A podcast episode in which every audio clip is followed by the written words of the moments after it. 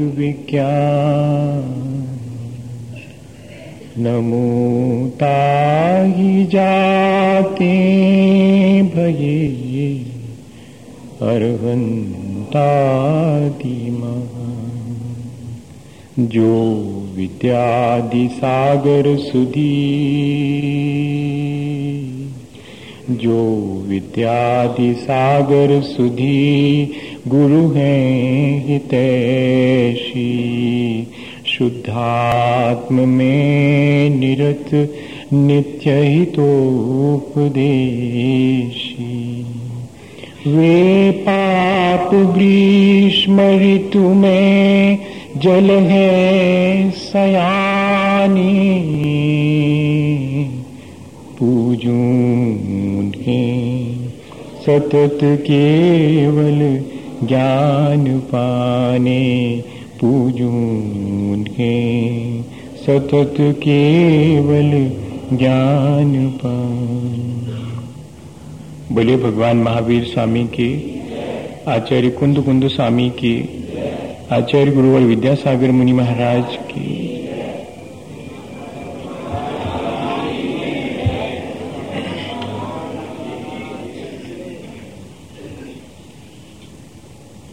हम सभी के जीवन में हम अनुभव करते हैं कि सुख भी है और दुख भी है। और ये ठीक ऐसा है जैसे धूप छांव है, सूरज उगता भी है और अस्त भी होता है। खेल खेलते हैं तो हार भी होती है, जीत भी होती है, धंधा करते हैं तो लाभ भी होता है, हानि भी होती है। लेकिन कोई अगर इन दो में से किसी एक को स्थायी मान लेवे तो वही उसके दुख का कारण है।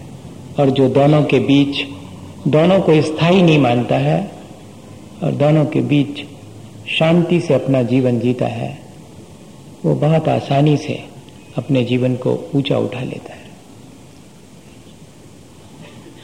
हम लोगों के साथ मुश्किल ये है कि जब सुख के दिन आते हैं, जब हमारे किसी पूर्व पुण्य के उदय से, साता के उदय से जब थोड़ी सी हमारे जीवन में अनुकूलता आ जाती है, तब हम अहंकार कर लेते हैं। और ये भूल जाते हैं कि ये क्षण भी थोड़ी ही देर टिकने वाले हैं। और इसी तरह तब उसमें हम गाफिल होकर के भी अपना अहित करते हैं। और इसी तरह, जब हमारे अपने किसी पूर्व संचित असाता कर्म के फलस्वरूप हमारे जीवन में पीड़ा, दुख और संकट हमें घेर लेते हैं, तब हम उसके चलते इतने बेसुध हो जाते हैं कि अपने उस अनंत सुख को, जो कि हमारा स्वभाव है विस्मृत कर देते हैं और ये मान के बैठ जाते हैं कि अब अब मेरा जीवन व्यर्थ है। ज़िंदगी हो गई, मैंने कभी सुख का अनुभव नहीं किया, हमेशा मुझे दुख ही दुख मिला और जीवन से हम निराश हो जाते हैं। ऐसा व्यवहार तो हम अपने सुख और दुख दोनों के साथ अभी तक करते आए हैं। लेकिन हम ये उस समय याद रखें कि धूप छांव थोड़ी थोड़ी देर की होती है। और उसमें हमें किस तरह अपना रास्ता व्यतीत करना है, ये हमारे ऊपर निर्भर करता है। जब हम रास्ते से चलते हैं तो धूप भी आती है, छांव भी आती है।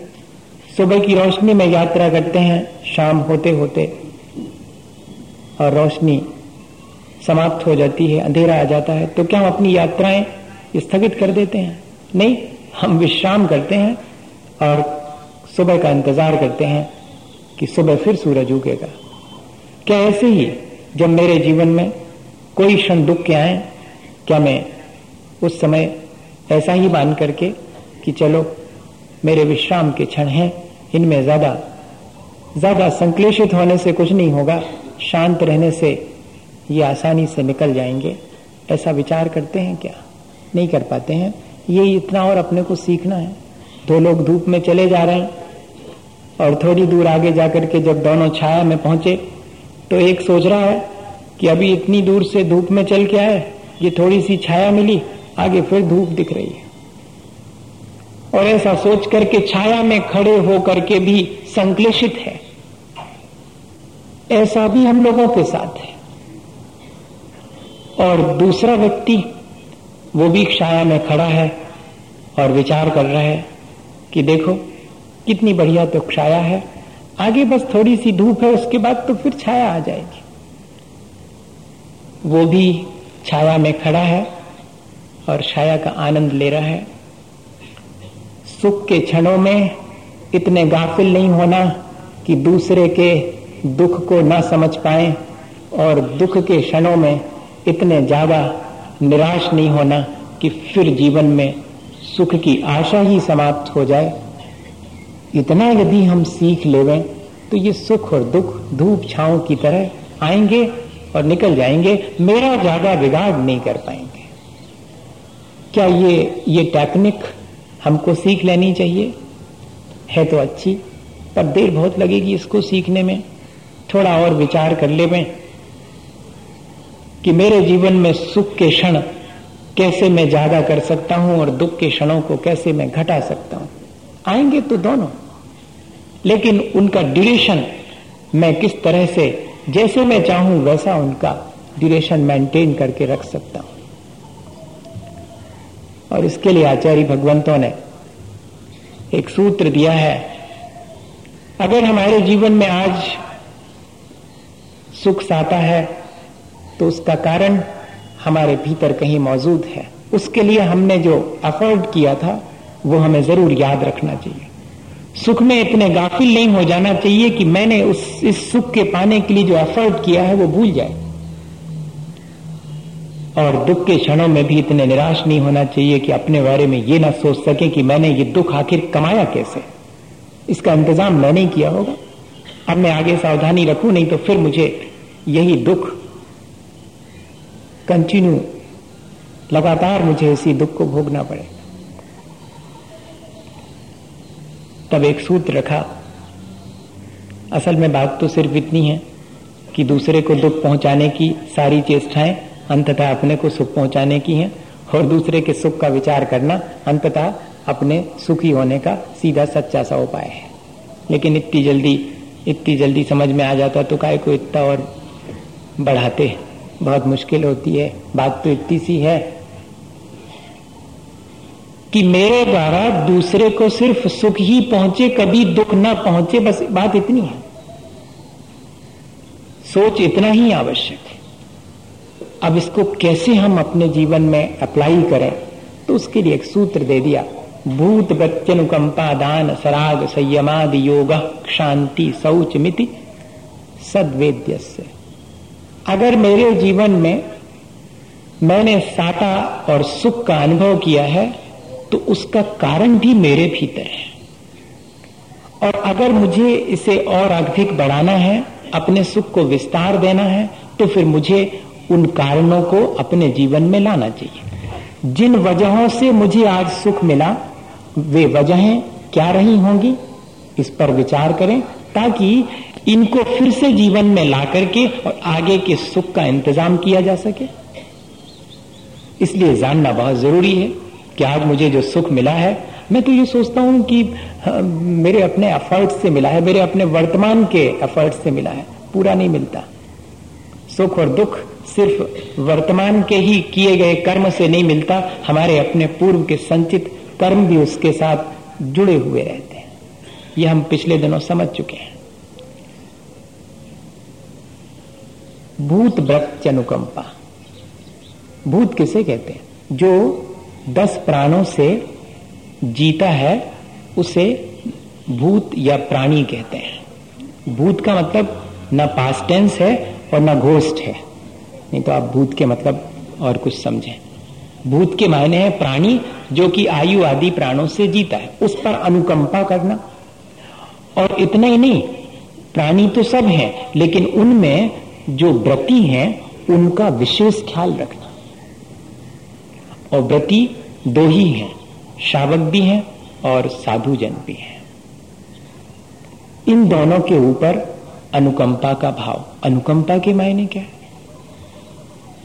आचार्यों ने लिखा कि दया से द्रवीभूत होकर दूसरे के ऊपर आए हुए दुख को अपना मानकर जो भीतर कप जाता है मन, वो कहलाती है अनुकंपा।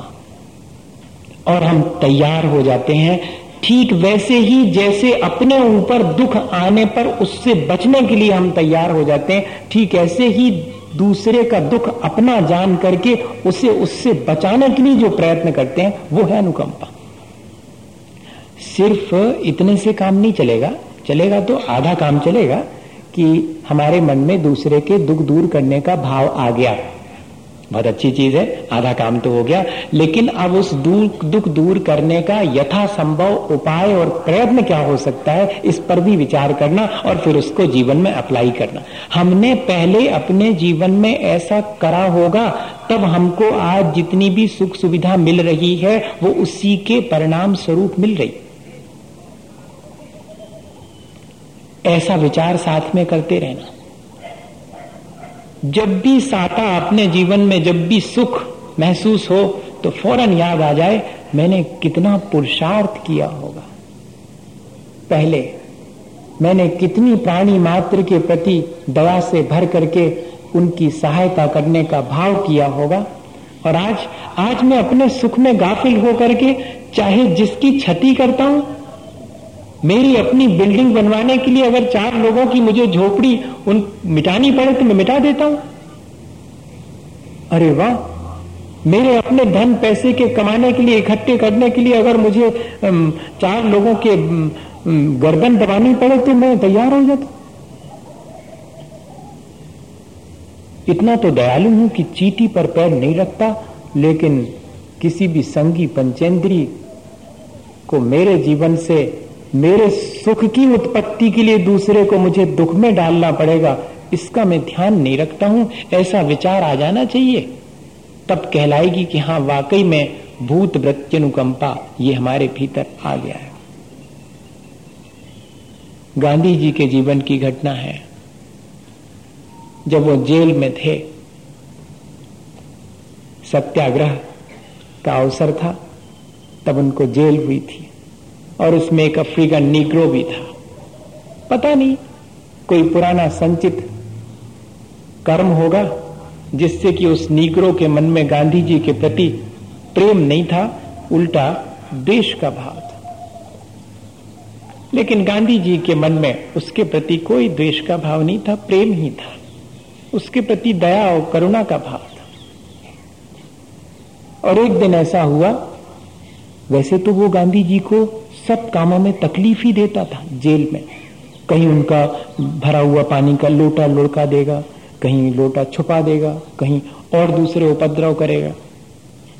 लेकिन वो चुपचाप रहते थे गांधी जी। एक दिन मालूम पड़ा कि आज तो वो दिख ही नहीं रहा है। क्या उसकी छुट्टी हो गई क्या वो? जेल से चला गया क्या? पूछा, बोले, नहीं, वो तो जेल में ही है, उसको तो बहुत लंबी सजा होगी तो फिर आज दिखा नहीं, सवेरे से मेरा कुछ उपद्रव भी नहीं किया उसने। हाँ? ऐसे ऐसे प्यारे लोग बहुत कम होते हैं। अपन भी वैसे हो सकते हैं, अपने अंदर संभावनाएँ हैं। ऐसा नहीं मानना कि ये कोई ऊपर से टपकते हैं। ये अपने में ही से ही रहते हैं, अपन अगर ऐसा कर लें तो। तो वो ढूंढ रहे हैं, वो कहाँ चला गया? जो उनके साथ दुर्व्यवहार करता है, उसको ढूंढ रहे हैं। दया तो ऐसी ही चीज़ है, अपने साथ में भला करने के वालों के प्रति तो सबके मन में होती, किसके मन में नहीं होती भैया? लेकिन प्राणी मात्र के प्रति जहाँ जहाँ सांस है, जहाँ जहाँ धड़कन है, वहाँ सब जगह मेरी करुणा पहुंचनी चाहिए। ऐसा हमने पहले किया होगा, इसलिए आज जितना सुख मिला है, उसके लिए हमने ये ये एफर्ट किया था। आज क्यों नहीं कर रहे हैं? ठीक है, नहीं कर रहे हैं तो आगे के लिए नहीं मिलेगा।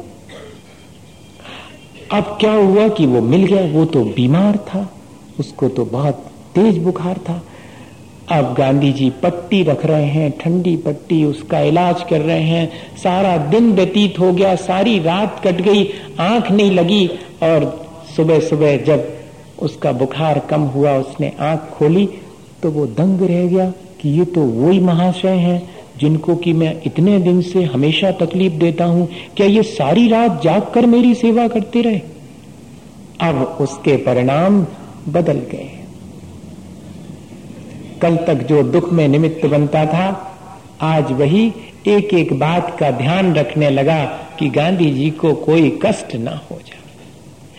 और जब गांधी जी सत्याग्रह का, वो जेल का समय पूरा हो गया, तब बाहर निकले, तब उसने कहा कि मैं आपसे एक ही प्रार्थना करता हूँ कि थोड़ी दूर भेजने के लिए मुझे अपने साथ ले चलो।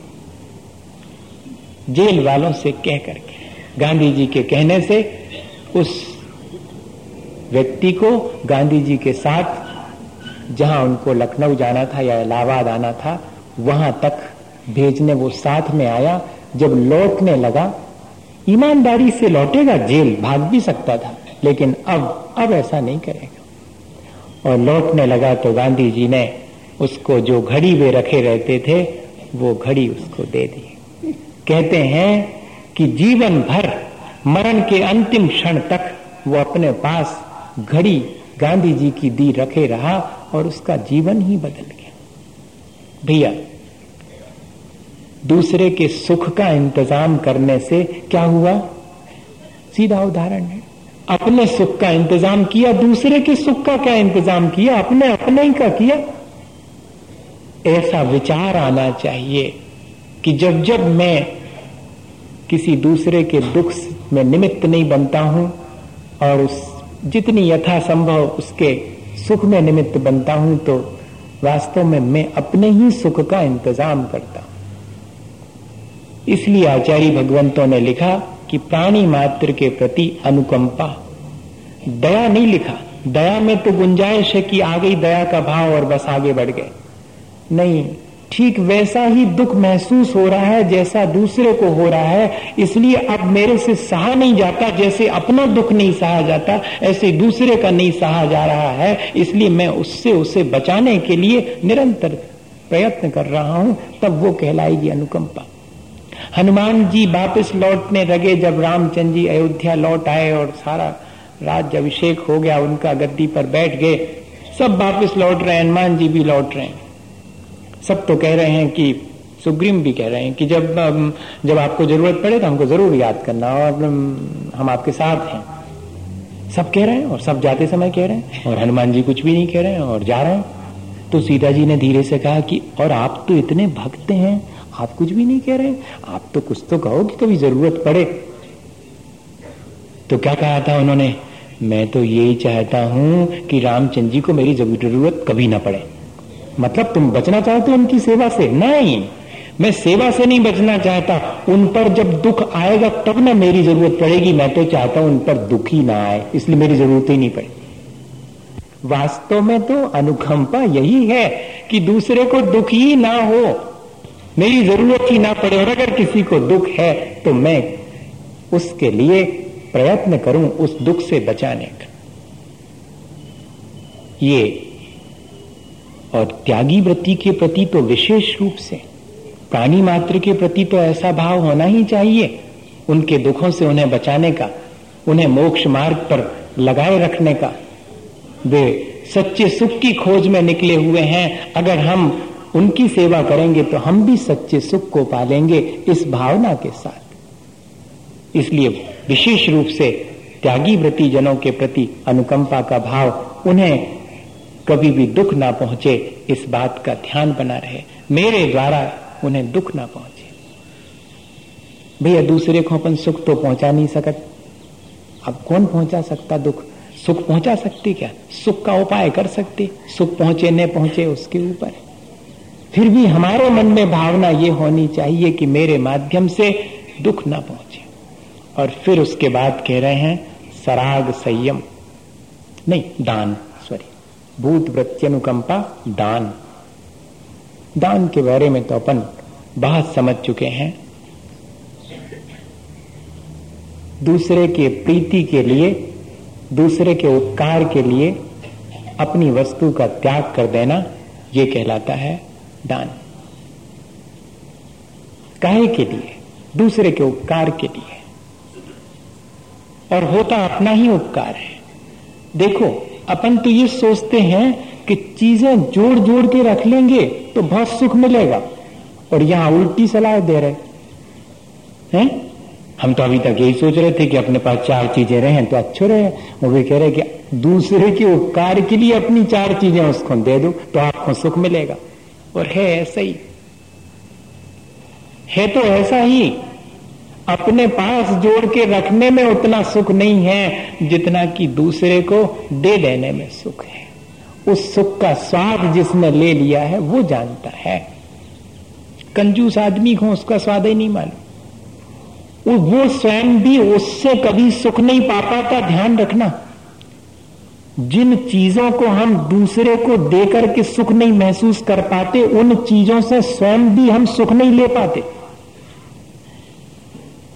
हमारी आशक्ति हमें सुख लेने नहीं देती उन चीज़ों का। और अगर हमारे मन में अनाशक्ति आ जाए, देने का भाव आ जाए तो वह वस्तु हमारे पास न रहते हुए भी और दूसरे को दे देने के बाद भी हमें सुख पहुंचाती रहती। बताओ आप।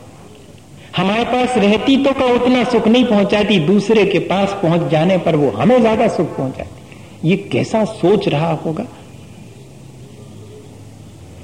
इसलिए ये भी हमारे अपने सुख में एक कारण है, बताइए।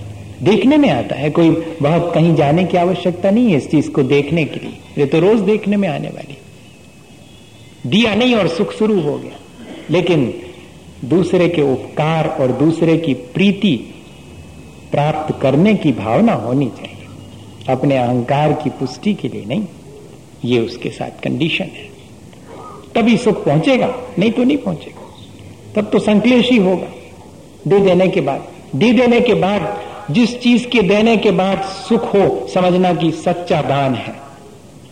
वो सुख ज़रूर उत्पन्न करेगा देने के बाद। संसार का यश वैभव नहीं चाहिए उसको। सब फीका है उसके सामने, वो जो देने का आनंद है उसके सामने। और अपन ने अगर आज वर्तमान में कुछ पाया है तो इसका मतलब है कि जोड़ जोड़ के रखा होगा, इसलिए नहीं, हमने दिया होगा, इसलिए आज पाया है। जो कुछ भी मिला है हमें। और फिर कह रहे हैं कि सराख संयम, प्राणियों की रक्षा करना और इंद्रियों पर विजय प्राप्त करना इसका नाम है संयम। इससे सुख को उत्पन्न होता है। हम तो सोचते हैं कि कोई हमारा प्रोटेक्शन करेगा तो हमें सुख होगा। हम चिंतित नहीं होंगे, हमें दुख नहीं होगा। लेकिन यहाँ ऐसा कह रहे हैं कि प्राणी मात्र की सुरक्षा करना, उनका संरक्षण करना, उनका घात ना हो जावे, ऐसा हमेशा भाव रखना, ऐसी हमेशा क्रिया करना, इससे सुख उत्पन्न होगा। हमारे सुख का इंतज़ाम हम इस तरह कर सकते हैं। और अपने मन, वाणी और शरीर पर नियंत्रण रखना, क्योंकि ये अनियंत्रित हो जाते हैं तो मेरे दुख में कारण बनते हैं, और अगर इन पर मेरा नियंत्रण रखे, रहे तो यही मेरे सुख में कारण बनने लगते हैं। यही संयम है। सामान्य रूप से तो ये लगता है कि संयम बड़े दुख का कारण है। सब तो छिन जाएगा, कुछ तो रहेगा नहीं। कहते नहीं। वास्तव में जो सुख है, वो प्राप्त हो जाएगा। बाकी चीज़ें भले ही कम हो जाएँ, सो भैया बाकी चीज़ें कम ज़्यादा होती हैं, उसका सुख दुख नहीं है। जिस व्यक्ति के लिए जितना संतोष है, उतना सुख है। देख लो आप, किसी व्यक्ति को अगर बिना शक्कर के दूध पीने की आदत हो गए, और किसी दिन उसके उसमें शक्कर नहीं डले तो उसको कोई दुखी कर सकता है? या दूसरे के लिए वो अच्छी मिठाई खाते देख करके उसको दुख हो सकता है? किसी के घर में जिस व्यक्ति की ये आदत है कि बिना कूलर के रहें, उसके घर में कूलर ना हो तो क्या दुख हो सकता है? और दूसरे के घर में कूलर है, इस बात से अपने को कोई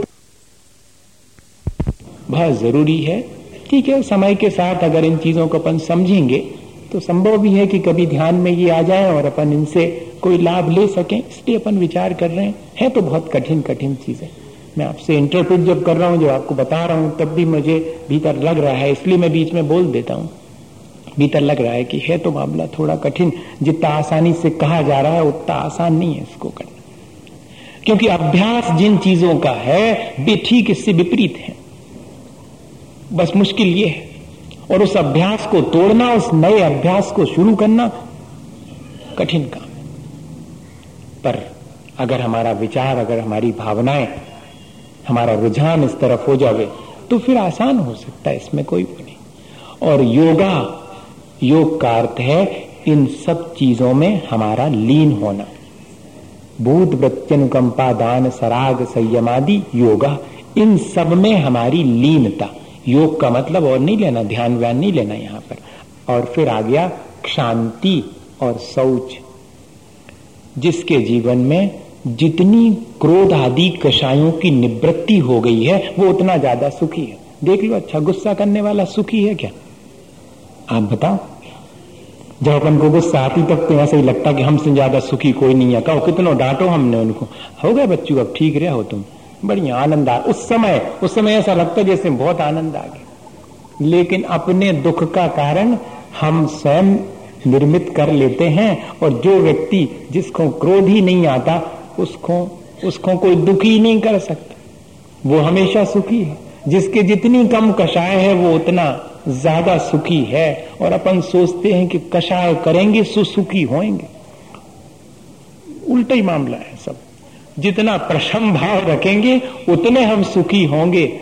और जितनी हमारे मन में संकलेश और देश भाव देश भाव से दूसरे से हमारी अनमन तो बाद में होती, पहले अपने आप से अनबन हो जाती, तब तो द्वेष हो पाता, नहीं तो नहीं हो पाता द्वेष। अपन कहते हैं कि उनसे हमारी अनबन हो गई, हमारा द्वेष है उनसे। लेकिन बा, उनसे अनबन नहीं हुई, पहले भीतर हो गई, पहले भीतर की शांति छिन गई, तब फिर बाहर अनबन भई।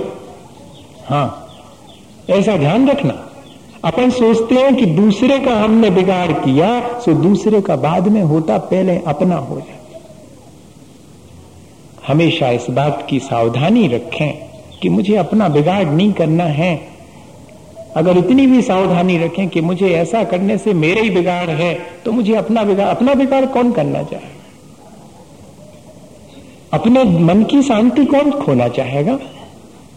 अपने मन की सहजता कौन खोना चाहेगा? लेकिन ये सारी चीज़ें मेरी शांति और मेरी सहजता को भंग करने वाली चीज़ें अगर मैं गुस्सा कर लेता हूँ, अगर मैं मायाचारी करता हूँ, मैं अहंकार करता हूँ तो मेरी शांति मेरे हाथ से, मैं खुद, मैं अपने सुख को स्वयं अपने हाथ से खोता हूँ।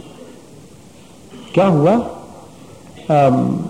कांग्रेस की मीटिंग थी, बैठक थी, और किसी रूलिंग को पास करना था।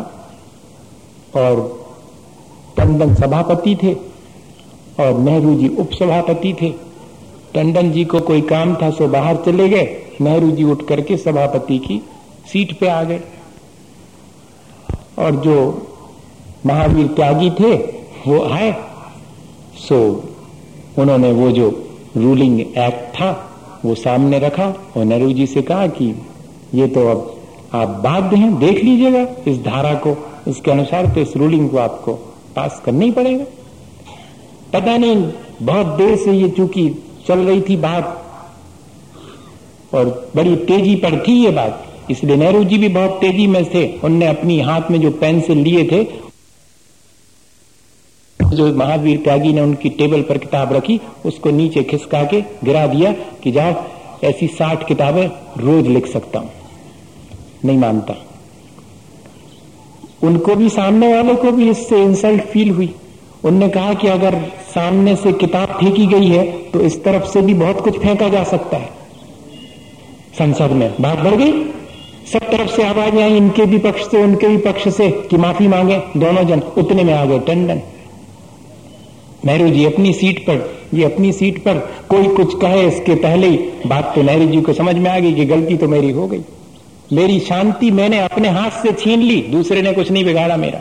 ये बात उनके तुरंत समझ में आ गई, सो टंडन से कहा कि अभी मेरे और त्यागी के बीच में कुछ आपसी बात हो गई। उसको छोड़ो, जो काम की बात है, वो कर लो। क्यों त्यागी? सब, मेरी बात का से सहमत हो? अब भी क्या कहें सबके सामने? फिर तो लड़ने के मूड में। लेकिन अब क्या कहें, जब इतनी बड़ी बात कह दी तो? और मीटिंग खत्म हुई, लोग तो तैयारी, लोग तो दूसरे के सब समझ गए। सुख में नहीं, सुख में नहीं। दूसरे के उपद्रव में जल्दी शामिल हो जाते हैं। लोग तो तैयार बैठे थे कि बस आप देखेंगे आप दोनों जन का। और इससे पहले कि कोई कुछ कहे और नेहरू जी उठे, महावीर त्यागी का हाथ पकड़ा और अपनी कार उनको बिठाया और जे गए, वे गए, बात खत्म हो गई। एक बार ये समझ में आ जाए कि मेरी मन की शांति को छीनने वाली जो चीज़ें हैं, उनसे मुझे बसते रहना है। मेरे अपने मन की शांति बनाए रखूँगा तो अभी इस जीवन में सुख पाऊँगा और आगे भी मेरे सुख का इंतज़ाम हो जाएगा। लेकिन क्या करें, मैं अपने मन की शांति को अपने ही कर्मों से और खुद नष्ट करता चला जाता हूँ। जरा जरा सी बातों में और मन को उद्वेलित करके, और मैंने अपने मन की शांति अभी खोई, इतने ही नहीं। इस शांति को पाने के लिए मैंने पहले कितना पुरुषार्थ किया होगा जो मुझे आज मिल गई, और मैं उसका ऐसे ही दुरुपयोग कर रहा हूँ। जिस सुख को मैंने बहुत मुश्किल से अपने लिए कमाया, उन सुख के क्षणों में, अगर हम आगे के सुख का इंतज़ाम नहीं करते तो हमसे ज़्यादा घाटे का सौदा करने वाला और कोई नहीं संसार में। और हम सब ऐसे ही घाटे की सौदा करते रहते हैं कि पहले का बहुत कमाया हुआ आज चार दानों में बेच देते हैं। बहुत सावधानी की आवश्यकता है और आखिरी सूत्र की बात है निर्लोभ वृत्ति। शौच के मायने क्या है? निर्लोभ वृत्ति। सुचिता, पवित्रता और पवित्रता आती है, निर्लोभ वृत्ति से आती है। पवित्रता जोड़ जोड़ के रखने से नहीं आती। पवित्रता तो निर्लोभ होने से आती जितना हमारे मन में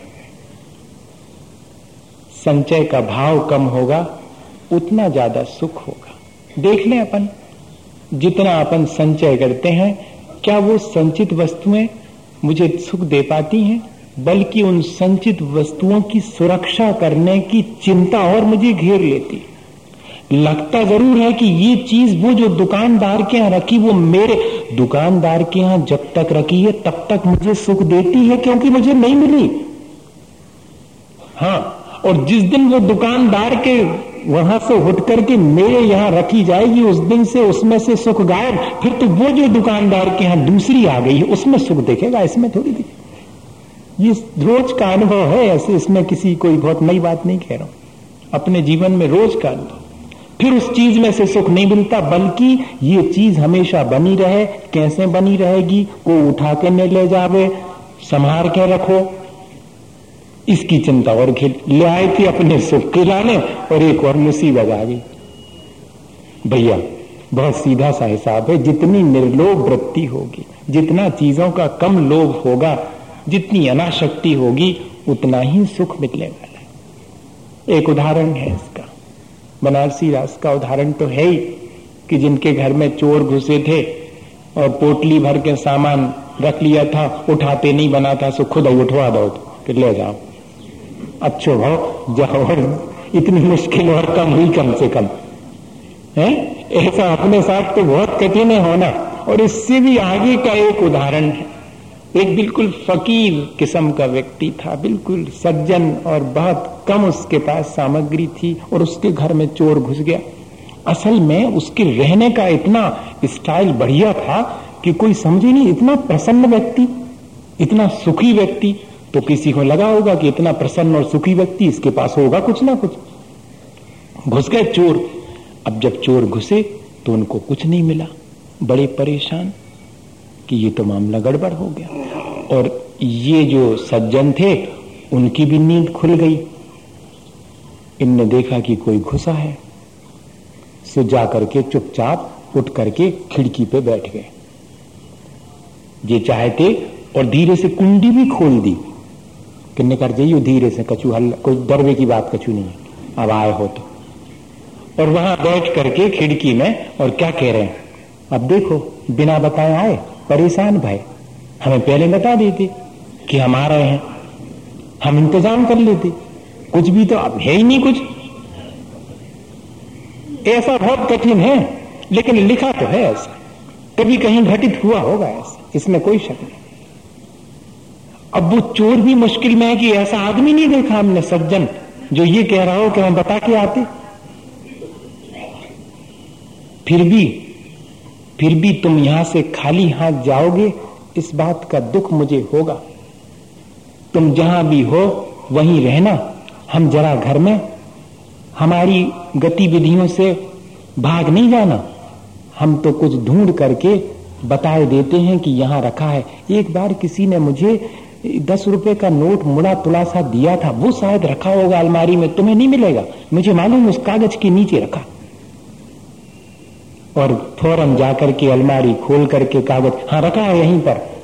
और निकाल लिया। ये ले लो। अब बताइएगा। खाली हाथ तुम जाओगे तो मुझे दुख होगा। मुझे बिना बताए काय को आ गए मैं इंतज़ाम नहीं कर पाया। आए हो तो ये लेके जाओ। अब वो चोर क्या कहे? ऐसे साहूकार के पास तो कभी नहीं आया। साहूकार वो जो अपना दे सके और चोर वो जो अपना दे ना सके। अभी तक मैंने चोरों के यहाँ चोरी की थी। आज साहूकार के यहाँ आया हूँ जो देने तैयार। और जाने लगा तो क्या कहता है? वो सज्जन पुरुष, इतनी ठंड में रात में घर जाओगे? कुछ ओढ़ के तो आना था, अब यहाँ क्या धरा हुआ है? लेकिन एक एक कंबल तो है मेरा, इसको ले जाओ। मैं तो इस चार दीवारी के भीतर बैठा हूँ, मुझे उतनी ठंड नहीं लगेगी, सहन कर लूँगा, तुम तो बाहर जाओगे, घर तक कितनी ठंड होगी, ये ले जाओ। सो उसको वो भी उड़ा दिया। बताओ आप। इतनी निर्लोभ वृत्ति कभी अपने जीवन में जागृत हो सकती? अपनों के प्रति ही सही चलो पढ़ाई के प्रति नहीं, अपनी तो अपनों के प्रति तक नहीं होता है। अगर बहन को राखी बांधवे आने तो भैया चिंतित है। तो हिसाब कैसे बनेगा? ये सारे जो प्रेम के संबंध थे, उनमें भी ये चीज़ आ गई लोभ आ गया अरे सब दे दो, क्या फ़र्क पड़ने वाला? लेकिन होता नहीं।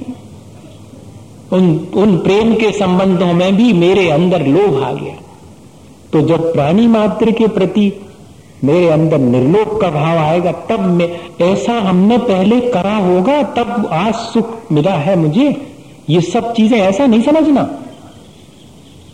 आज भले ही नहीं कर पा रहे हैं, लेकिन हमें जो सुख मिला है, उसके पीछे हमने इतना पुरुषार्थ पहले किया होगा। हमें अभी भी करना चाहिए। और फिर कहते हैं, सबसे बड़ी बात तो उसको कंबल और दस रुपए दे के विदा कर दिया, और खिड़की पर बैठे, और वो सज्जन चंद्रमा की तरफ़ देख रहे, और ईश्वर से प्रार्थना कर रहे, आज मेरे घर, पहली बार तो कोई आया और क्या दे पाया उसे? दस रुपए और कंबल। आज अगर मेरे पास ये इतना सुंदर चमकीला चंद्रमा होता तो मैं उसे भी दे देता। और वो व्यक्ति वापस लौट के आया, उसकी माँ ने कहा कि किसके यहाँ से चुरा के ले आए? पचा नहीं पाओगे? इतने निर्लोभी व्यक्ति के। जाओ वापस लौटा के आओ। तो वो वापस लौटाने दरवाजे पर खड़ा हुआ है और ये जनाब ईश्वर से प्रार्थना कर रहे हैं, वो तो गदगद हो गया, चरणों में गिर गया। दूसरे की निर्लोभ वृत्ति दूसरे को भी निर्लोभ बनाती है और हमारी लोभ की प्रवृत्ति दूसरे में भी लोभ जागृत। हम अपने साथ दूसरे का घाटा भी करते हैं, ये ध्यान रखना आज निरंतर बढ़ता हुआ लोभ हमारे दुख का कारण है। हमने पहले निर्लोभ रह करके ये मनुष्य जीवन का सुख पाया होगा और आज इस मनुष्य जीवन में लोभी हो करके और हम स्वयं अपने दुख, अपने सुख से वंचित हैं। तो भैया, अपन ने सूत्र से इतनी बातें सीख ली कि हम अपनी संकुचित और छोटी दृष्टि को हटाएँ।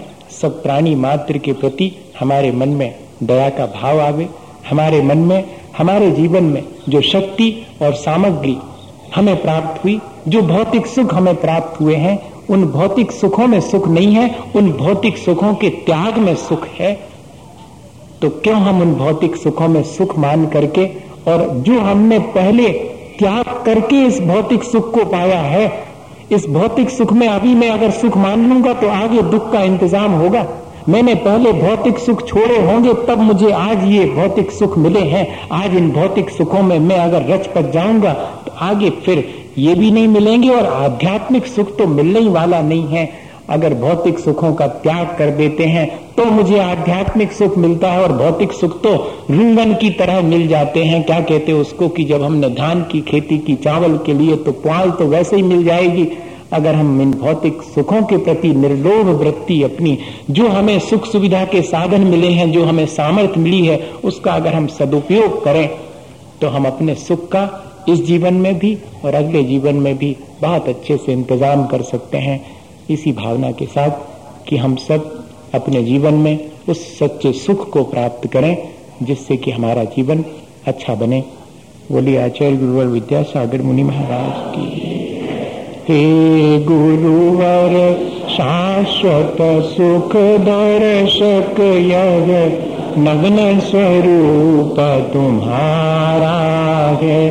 जग की नश्वरता सच्चा दर्शन करने वाला है।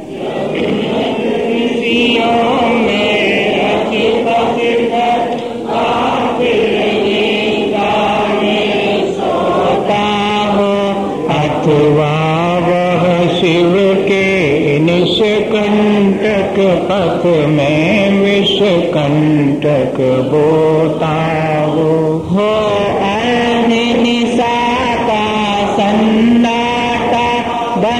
मे बन् चारि चरते ह। तव शान्त निराकुल मानस तुम मानस का चिन्तन करते।